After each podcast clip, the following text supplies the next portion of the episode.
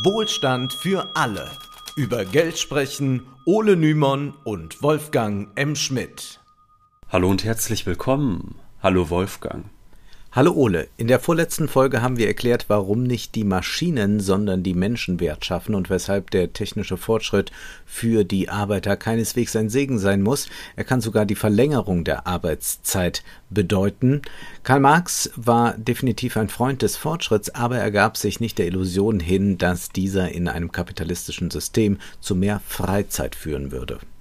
Würde sich allein der technische Fortschritt im Sinne aller Menschen vollziehen, dann hätten wir längst eine klimafreundliche Form von Mobilität, die sich jeder leisten kann, da aber im Kapitalismus ein Profit erwirtschaftet werden muss und sich nach diesem auch alles richtet, sind im Zweifelsfall Luxusautos immer profitabler, so unsinnig sie auch sein mögen.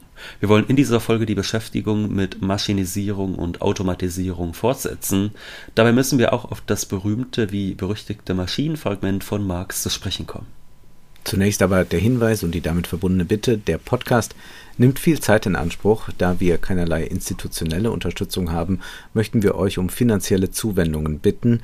Das ist möglich über Steady, Patreon oder PayPal.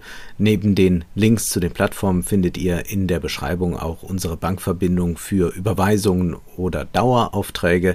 Wir würden uns sehr über eure Unterstützung freuen. Wir wollen und können für Wohlstand für alle keine Werbebudgets ausgeben. Deshalb ist der Podcast auf Mund-zu-Mund-Propaganda, gute Bewertungen und Weiterempfehlungen auf Twitter, Instagram, Facebook und LinkedIn angewiesen. Es wäre also sehr schön, wenn ihr einzelne Folgen auf den Plattformen teilt und gut bewertet. Zurück zum Fortschritt, der uns noch einmal in die Fabrik führt. Marx analysiert im 13. Kapitel des Kapitals den Übergang von der Manufaktur zur Fabrik. Der technische Fortschritt verändert die Arbeit fundamental. Marx schreibt, aus der lebenslangen Spezialität ein Teilwerkzeug zu führen, wird die lebenslange Spezialität einer Teilmaschine zu dienen. Die Maschinerie wird missbraucht, um den Arbeiter selbst von Kindesbeinen in den Teil einer Teilmaschine zu verwandeln. Also die Maschinerie, lesen wir hier auch schon, wird missbraucht. Also nicht die Maschinerie mhm. tut das, sondern sie wird dazu gebraucht, missbraucht. Also, das heißt auch, die zu vollziehenden Tätigkeiten mögen zwar körperlich anstrengend sein, zugleich aber ist diese Eintönigkeit in den Fabriken für das Kapital eine große Chance, nun auch ungelernte Kräfte einzustellen, um für einen kümmerlichen Lohn die von den Maschinen delegierten Handgriffe auszuführen. Marx erklärt, dass das Kapital in Maschinen investiert wird und diesen Maschinen begegnet nun die lebendige Arbeit. Zitat durch seine Verwandlung in einen Automaten tritt das Arbeitsmittel während des Arbeitsprozesses selbst dem Arbeiter als Kapital gegenüber, als tote Arbeit, welche die lebendige Arbeitskraft beherrscht und aussaugt. Wie ist jetzt das zu verstehen, wenn von toter Arbeit die Rede ist? Marx schreibt schon ziemlich zu Beginn des Kapitals, die in den Produktionsmitteln bereits enthaltene Arbeit ist dieselbe wie die neu zugesetzte. Sie unterscheiden sich nur dadurch, dass die eine vergegenständlicht ist in Gebrauchswerten und die andere im Prozess dieser Vergegenständlichung begriffen. Die eine vergangen, die andere gegenwärtig, die eine tot, die andere lebendig, die eine vergegenständlicht im Perfektum, die andere sich vergegenständlichend im Präsens ist. Ja, dann ist doch alles klar. Ja, das Zitat scheint die Sache nicht einfacher zu machen, doch wir sollten uns nicht von der komplizierten Satzstruktur und den Fachbegriffen abschrecken lassen. Mit toter Arbeit meint Marx jene Arbeit, die einst lebendig war. Das heißt, eine Maschine enthält tote Arbeit insofern, als sie einst produziert wurde und dann hat man sie verkauft. Die Maschine, wie wir in der vorletzten Folge gelernt haben, produziert keinen Tauschwert, aber die Maschine ist als Produktionsmittel ein Mittel zur Verwertung. Die Arbeit, die also einst geleistet wurde und nun in der Maschine steckt, tritt dem Arbeiter nun als tote Arbeit gegenüber, und diese ist es, die den Arbeiter bzw. die lebendige Arbeitskraft nun beherrscht. Erforderlich ist die technische Unterordnung des Arbeiters. Er hat sich der Maschine anzupassen, ja, er wird von ihr geformt. In Charlie Chaplins Klassiker Moderne Zeiten, da ist es quasi Slapstick geworden, was Marx beschreibt. Der Körper des Arbeiters, der passt sich der Maschine und deren Rhythmus an. Zwar wurde auch die Maschine einst durch menschliche Arbeit erschaffen, doch sie hat sich in einen Proteus verwandelt, der dem Menschen feindlich gesinnt ist. Und wer hier Frankenstein assoziiert, der liegt durchaus auch richtig. Auch da haben wir es mit einem Produkt menschlicher Hand zu tun, das sich dann dem Menschen gegenüber äh, feindlich zeigt. Die Maschinen, die müssen aber nicht einfach nur bedient werden, nicht einfach nur an Hebeln bedient werden, sondern ein neuer Aspekt in der Fertigung von Waren ist der hohe Stellenwert der Überwachung. Die Maschinen müssen überwacht werden, aber auch die Menschen, die daran arbeiten. Etabliert werden muss ein Überwachungssystem, das, wenn erforderlich, auch strafen kann. Die Überwachung der Arbeiter ist bis heute ein großes Thema. Durch Kameras und GPS kann Bantams Panoptikon heute problemlos nachgebaut werden. Erst seit der Erfindung der modernen Maschine erklärt der Arbeiter auch die Produktionsmittel zu seinem Feind. Zahlreich sind ja die Aufstände gegen die Einführung neuer Maschinen. Wir haben in der Vergangenheit hin und wieder mal die Luditenbewegung erwähnt. Aber was da sich als Protest formuliert, ist eigentlich ein Trugschluss, erklärt Marx, der darin begründet liegt, dass die Arbeiter zunächst die Maschine nicht von ihrer kapitalistischen Anwendung trennen können. Die Proteste adressieren die Maschine das ist jedoch so, als würde man Küchenmesser beschuldigen, für Morde verantwortlich zu sein. Attackiert werden müsste eigentlich der Kapitalismus. Was aber geschieht durch die Einführung von Maschinen, womit sich denn die Manufaktur in eine Fabrik verwandelt. Marx schreibt, sobald die Führung des Werkzeugs der Maschine anheimfällt, erlischt mit dem Gebrauchswert der Tauschwert der Arbeitskraft. Der Arbeiter wird unverkäuflich wie außer Kurz kursgesetztes Papiergeld. Dadurch also, dass der Arbeiter nicht länger gebraucht wird, verliert er nicht nur den Gebrauchswert, sondern auch den Tauschwert. Gemeint ist, die wahre Arbeitskraft wird wertlos, weil Maschinen sie ersetzt haben. Der Arbeiter, sagt Marx, werde unverkäuflich, was heißt, er wird arbeitslos. Konkret wird im Kapital das Schicksal der Handbaumwollweber geschildert, von denen durch die Maschinisierung viele ins Elend getrieben wurden und den Hungertod starben. Marx übersieht an keiner Stelle die soziale Katastrophe, aber er lehnt eine Romantisierung des Manufakturbetriebs kategorisch ab. Zumal er auch auf die Inkonsistenz der Aufständischen hinweist, denn fast immer kommt es nur zu Revolten, wenn eine neue Maschine eingeführt wird. Dabei ist die fortwährende Verbesserung bereits eingeführter Maschinen ebenso arbeitsplatzvernichtend. Diese schrittweisen Verbesserungen aber sind leicht übersehbar und führen deshalb nicht zu Aufständen. Die Maschine verwandelt die Arbeiter, die durch ihre Entlohnung zu Käufern in der Volkswirtschaft dann werden, in Nichtkäufer. Einfacher formuliert, wer kein Geld mehr verdient, kann auch nichts mehr kaufen. Folglich vermindert sich durch das Ausbleiben des Lohns, weil sie nun mal entlassen wurden, die Nachfrage nach jenen Waren, die die Maschine nun mit weniger menschlicher Arbeit produzieren kann. Marx sagt dazu, wird diese verminderte Nachfrage nicht durch vermehrte Nachfrage von anderer Seite kompensiert, so sinkt der Marktpreis der Waren.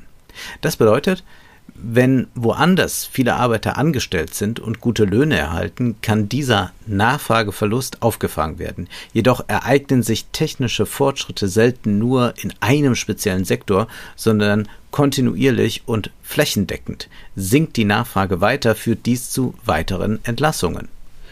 Die Einführung neuer Maschinen hat damit nicht nur einen Effekt auf die jeweilige Fabrik, sondern sie wirkt sich auch auf andere Betriebe aus. Wenn zum Beispiel eine Fabrik die Arbeiter durch Maschinen ersetzt, dann verlieren diese auch ihre Kaufkraft, um Waren anderer Unternehmen zu kaufen, was dann dort wieder zu Entlassungen führt. Die Maschine verpaupert, wie Marx sagen würde, die Arbeiter, aber das hat volkswirtschaftlich betrachtet wiederum zur Folge, dass die Kaufkraft sinkt. Also Marx deckt hier einen fundamentalen Widerspruch des Kapitalismus auf, den Keynesianer aufzuheben versuchen, indem sie immer sagen, ja, höhere Löhne, die würden doch eine höhere Kaufkraft bedeuten und das würde doch am Ende allen gut tun. Ja, dann wird auch durch die höheren Löhne am Ende dem Kapital wieder mehr in die Kassen gespült, aber da wird natürlich äh, der Klassenwiderspruch, der durchaus existiert, ausgeblendet, dass natürlich kein Kapitalismus, äh, kein Kapitalist Lust hat, seinen Arbeitern viel zu zahlen, weil höherer Lohn weniger Profit bedeutet. Arbeiter und Kapitalisten stehen sich antagonistisch gegenüber und was volkswirtschaftlich auf den ersten Anschein äh, oder auf den ersten Blick erst davon Vorteil sein mag, das ist es betriebswirtschaftlich noch lange nicht. Marx schreibt über die Maschinisierung zum einen sehr abstrakt, zum anderen unterfüttert er diese Analysen mit Berichten über die Lage der Arbeiterklasse in den Fabriken. Und es empfiehlt sich auch wirklich, äh, das immer genau zu lesen. Äh, das ist erstmal äh, so frappierend, das zu lesen und straft auch viele Lügen, die heute behaupten, der Kapitalismus hat einfach den Fortschritt mhm. gebracht oder hat die Leute aus der Armut gehoben und so weiter und so fort. Also nein, man muss sagen, also die sozialen Kämpfe und all das hat Regularien, das hat alles dazu geführt, dass es dann etwas besser ging. Aber zunächst einmal äh, war da eine ungeheure Grausamkeit, von der Marx ausführlich berichtet. Da ist die Rede von einer 24-Jährigen, die zusammen mit zwei minderjährigen Mädchen in der Ziegelfabrik Lehm und Ziegel schleppen musste, und zwar zehn Tonnen täglich. Erleichtert hat also da der technische Fortschritt gar nicht, sondern die Arbeit ist nun besonders hart. Erwähnt wird die englische Spitzenproduktion, 1860 war jedes achte dort beschäftigte Mädchen schwindsüchtig. Besonders scheußlich ging es in Nottingham zu.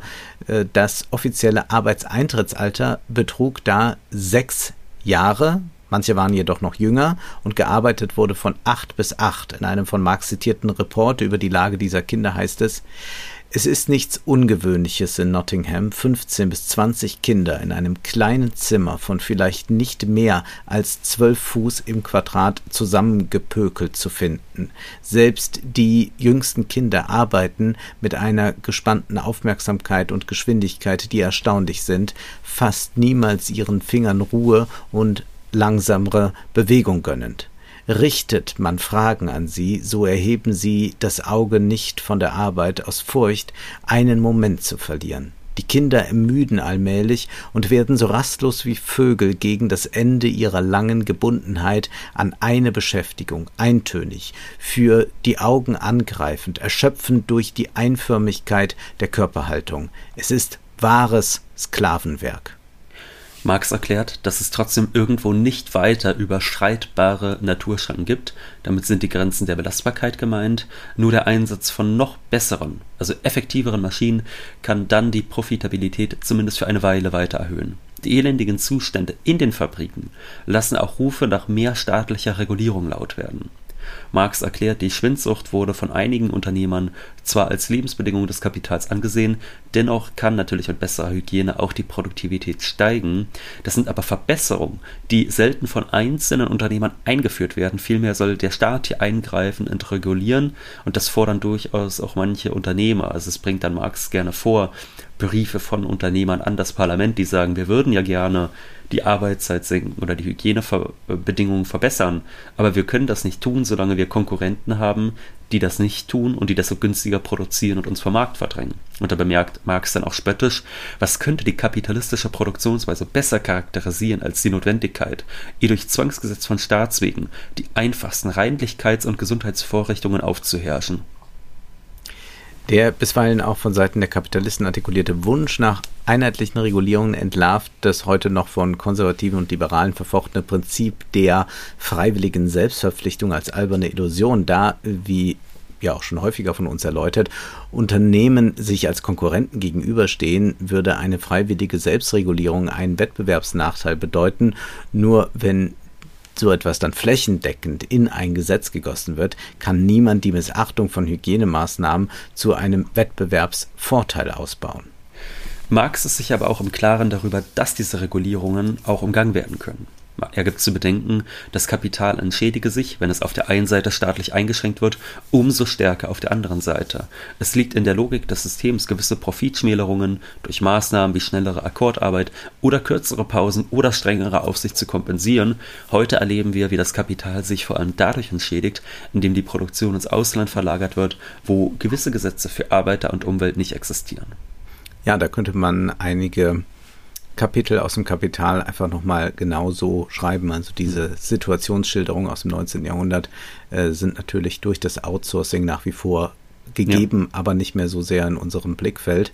Ole, ja, und teilweise finden die auch durchaus hier statt. Also jetzt nicht ja. ganz so schlimm vielleicht wie bei Upton Sinclair im Dschungel, was wir neulich gelesen haben. Aber wir haben. hatten ja Fleischskandale. Ja. Wir wollen die Namen nicht nennen dieser herrlichen Unternehmen, aber ähm, ja, ja, natürlich. Äh, also äh, ganz, ganz, ganz viel passiert hier natürlich auch.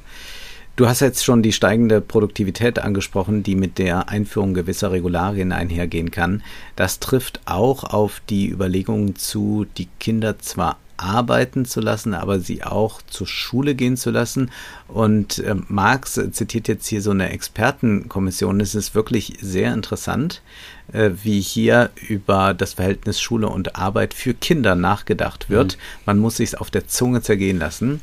Die Sache ist einfach. Diejenigen, die sich nur einen halben Tag in der Schule aufhalten, sind stets frisch und fast immer fähig und willig, Unterricht zu empfangen.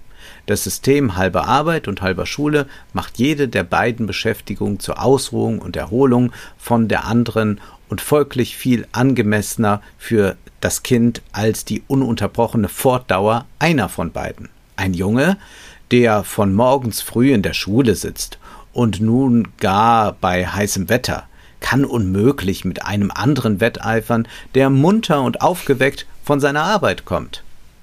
Ja, es ist heißes Wetter und äh, man muss dann auch noch hart in der Fabrik schuften. Da ist man danach sicherlich extrem munter und aufgeweckt, wenn man dann das Schulgebäude nach äh, sechs, sieben, acht Stunden oder wie lange auch immer äh, noch betritt. Ja. ja. Folglich wird die Schulbildung aber auch nicht angestrebt wegen irgendeines aufklärerischen Ansinns, sondern es geht vielmehr darum, die Schule als produktivitätssteigernden Effekt oder eine produktivitätssteigernde Institution wahrzunehmen. Wir auch heute bürgerlich in der Schule kein Ort der Bildung, sondern ein Ort zur Passförmigmachung von Arbeitskräften sehen. Die Bildung wäre nochmal ein eigenes Thema. In Bezug auf die Maschinisierung ist jedenfalls festzuhalten, dass mit dem technischen Fortschritt keineswegs so ein linearer Bildungsfortschritt ausgelöst wird. Ein Beispiel wäre die Buchdruckerei, in der die Arbeiter früher alle lesen konnten, die Alphabetisierung war Bedingung für die Tätigkeit, also es konnte da nur arbeiten, wer liest, dementsprechend Verbildung vonnöten. Und dies änderte sich dann, als im 19. Jahrhundert die modernen Druckmaschinen auf den Markt kamen, die mit einfachsten Handgriffen bedient werden konnten. Vor allem minderjährige, völlig ungebildete Männer wurden an diesen Maschinen verschlissen die brauchten dementsprechend ja auch die Bildung gar nicht, konnte man sich also prima die Bildungsausgaben sparen. Und Marx schildert sie als solche, die schon mit ihrem Eintritt in das Erwachsenenleben gebrochene Persönlichkeiten waren und nicht selten in der Kriminalität endeten, weil sie keine Anschlussbeschäftigung fanden. Wir haben jetzt über Maschinen in Fabriken gesprochen, sollten aber wenigstens am Rande noch die technischen Fortschritte in der Landwirtschaft erwähnen. Die Überzähligmachung von Arbeitern ist in der Landwirtschaft besonders groß, wenn auch die körperliche Arbeit tatsächlich erleichtert wird. Schon deshalb ist der Aufstieg des Kapitalismus eng verbunden mit der Urbanisierung. Dies ist nicht zuletzt ja auch ein Thema in Upton Sinclairs Roman Der Dschungel, den wir in WFA Literatur besprochen haben. Der Protagonist hat nur im Sommer eine Chance irgendwo da auf dem Land Arbeit zu finden und danach muss er wieder in die Stadt. In der Landwirtschaft arbeiten durch den Fortschritt dann auch nur noch wenige Menschen auf riesengroßen Flächen und das hat natürlich etwas zur Folge, nämlich diese Zerstreuung der Landarbeit äh, und der Landarbeiter verhindert natürlich äh, die Organisation dieser Tätigen. Die Streiks finden dann eher in der Fabrik im urbanen Raum statt. Marx kommt auf einen ökologischen Aspekt zu sprechen. Zitat und jeder Fortschritt der kapitalistischen Agrikultur ist nicht nur ein Fortschritt in der Kunst, den Arbeiter, sondern zugleich in der Kunst, den Boden zu berauben. Jeder Fortschritt in Steigerung seiner Fruchtbarkeit für eine gegebene Zeitfrist, zugleich ein Fortschritt in Ruin der dauernden Quellen dieser Fruchtbarkeit. Die kapitalistische Produktion entwickelt daher nur die Technik und Kombination des gesellschaftlichen Produktionsprozesses, indem sie zugleich die Springquellen alles Reichtums untergräbt, die Erde und den Arbeiter. Man könnte auch sagen, der, Kapital der Kapitalismus sägt an dem Ast, auf dem er sitzt. Diese Tatsache würde heute kaum jemand mehr leugnen, wenngleich natürlich nur die industrielle Nahrungsmittelproduktion Milliarden Menschen ernähren kann. Wir haben es schon des Öfteren gesagt, niemand müsste hungern, es wäre genug zu essen da für alle, aber den Kapitalismus interessieren diese Bedürfnisse nicht. Das heißt aber wiederum, dass es darum gehen muss, die progressiven Möglichkeiten der Industrialisierung zu erkennen Kommen wir noch auf einen weiteren Fortschritt, der mit dem Technischen einhergeht, zu sprechen. In der vorletzten Folge haben wir schon betont, dass die Maschinen eine Rekrutierung von Frauen und Mädchen ermöglichen, da die physische Kraft nicht mehr so entscheidend ist wie in feudalen Zeiten und dass das natürlich auch großes Leid verursacht. Marx schreibt dann darüber, so furchtbar und ekelhaft nun die Auflösung des alten Familienwesens innerhalb des kapitalistischen Systems erscheint, so schafft nichtsdestoweniger die große Industrie mit der entscheidenden Rolle, die sie den Weibern, jungen Personen und Kindern beiderlei Geschlechts in gesellschaftlich organisierten Produktionsprozessen jenseits der Sphäre des Hauswesens zuweist, die neue ökonomische Grundlage für eine höhere Form der Familie und des Verhältnis beider Geschlechter. Und das sollten wir dick unterstreichen, denn Marx spricht hier den Maschinen eine emanzipatorische Kraft zu. Dadurch, dass Frauen arbeiten können, lösen sie sich aus einer patriarchalen Abhängigkeit. Jedoch bleiben die Frauen natürlich in der kapitalistischen Abhängigkeit gefangen, wie ihre männlichen Kollegen. Dies jedoch ist nicht die Schuld der Maschinen, anders ausgedrückt, ohne eine Maschinisierung ist die Emanzipation schwer denkbar, jedoch muss es darum gehen, auf welcher ökonomischen Grundlage die Maschinen nun stehen. Wie schon bei der Ernährung kann auch hier das progressive Potenzial in der Industrialisierung gesehen werden. Wir erinnern uns, für Marx ist der Kapitalismus eine notwendige Vorstufe zum Sozialismus und das führt uns nun endlich zum Maschinenfragment, in dem Marx etwas kryptisch und stark assoziativ darüber spekuliert, inwieweit die Maschinen eine befreiende Kraft sein können. Im Kapitalismus dienen die Maschinen der Befreiung nicht, sie können höchstens eine Erleichterung darstellen, aber wie wir gesehen haben, ist häufig das Gegenteil wahr. Der Kapitalist strebt nach dem Extramehrwert, dieser kann durch die Maschinisierung realisiert werden. Wir haben das schon in der vorletzten Folge erläutert, wollen das hier nochmal ganz kurz ausführen.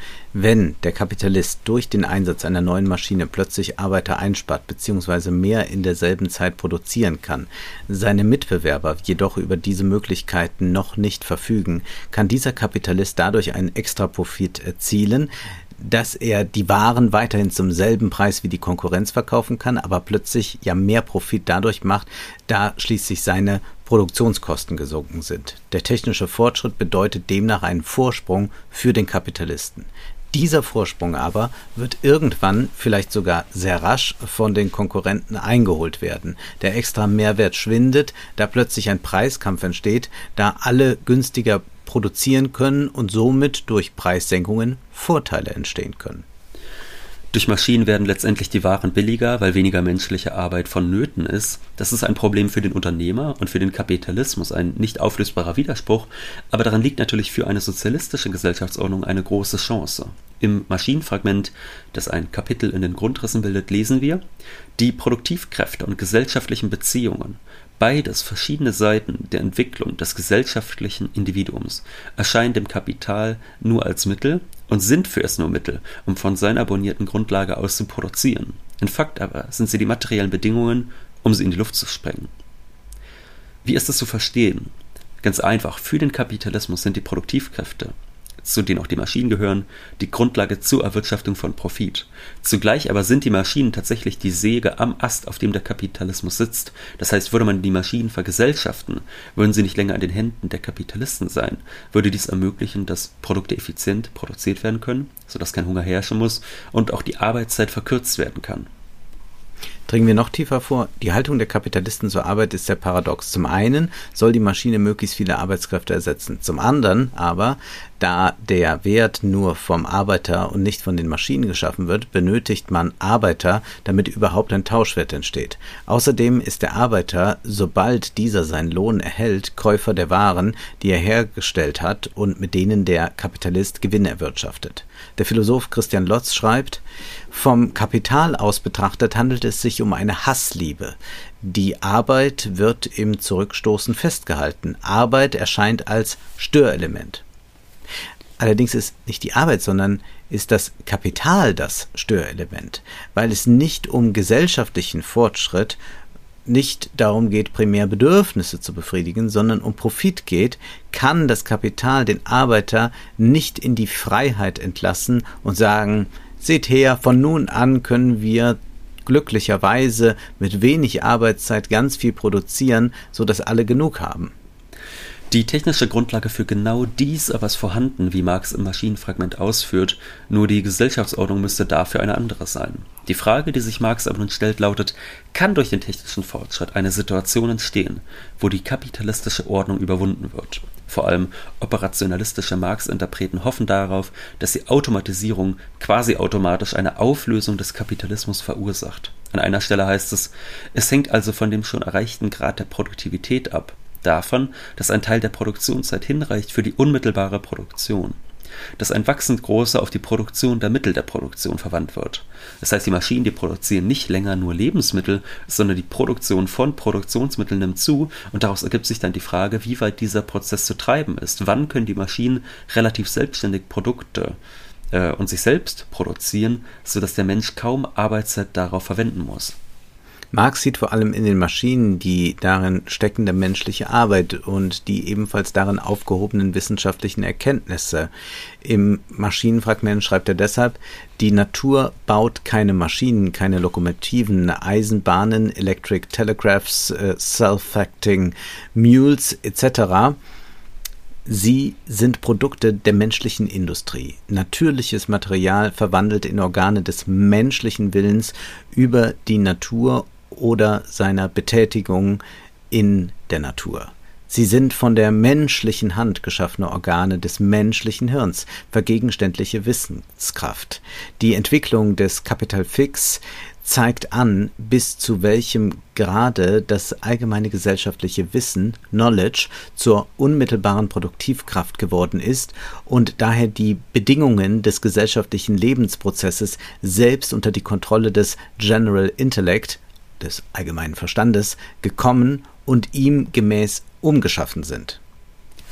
Die Betonung liegt hier auf menschlich. Es waren die Menschen, nicht speziell die Kapitalisten, die all dies erschaffen haben, weshalb es allen Menschen zusteht und nicht einigen wenigen.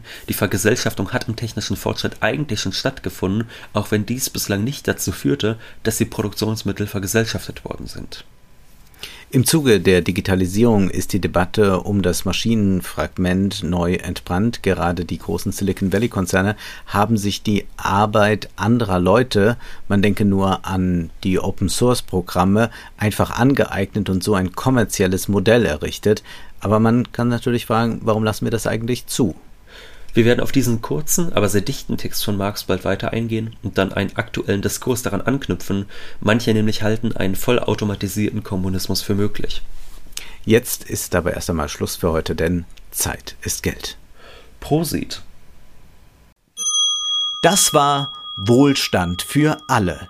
Ihr könnt uns finanziell unterstützen über paypal.me-ole und Wolfgang oder über die in der Beschreibung angegebene Bankverbindung. Herzlichen Dank.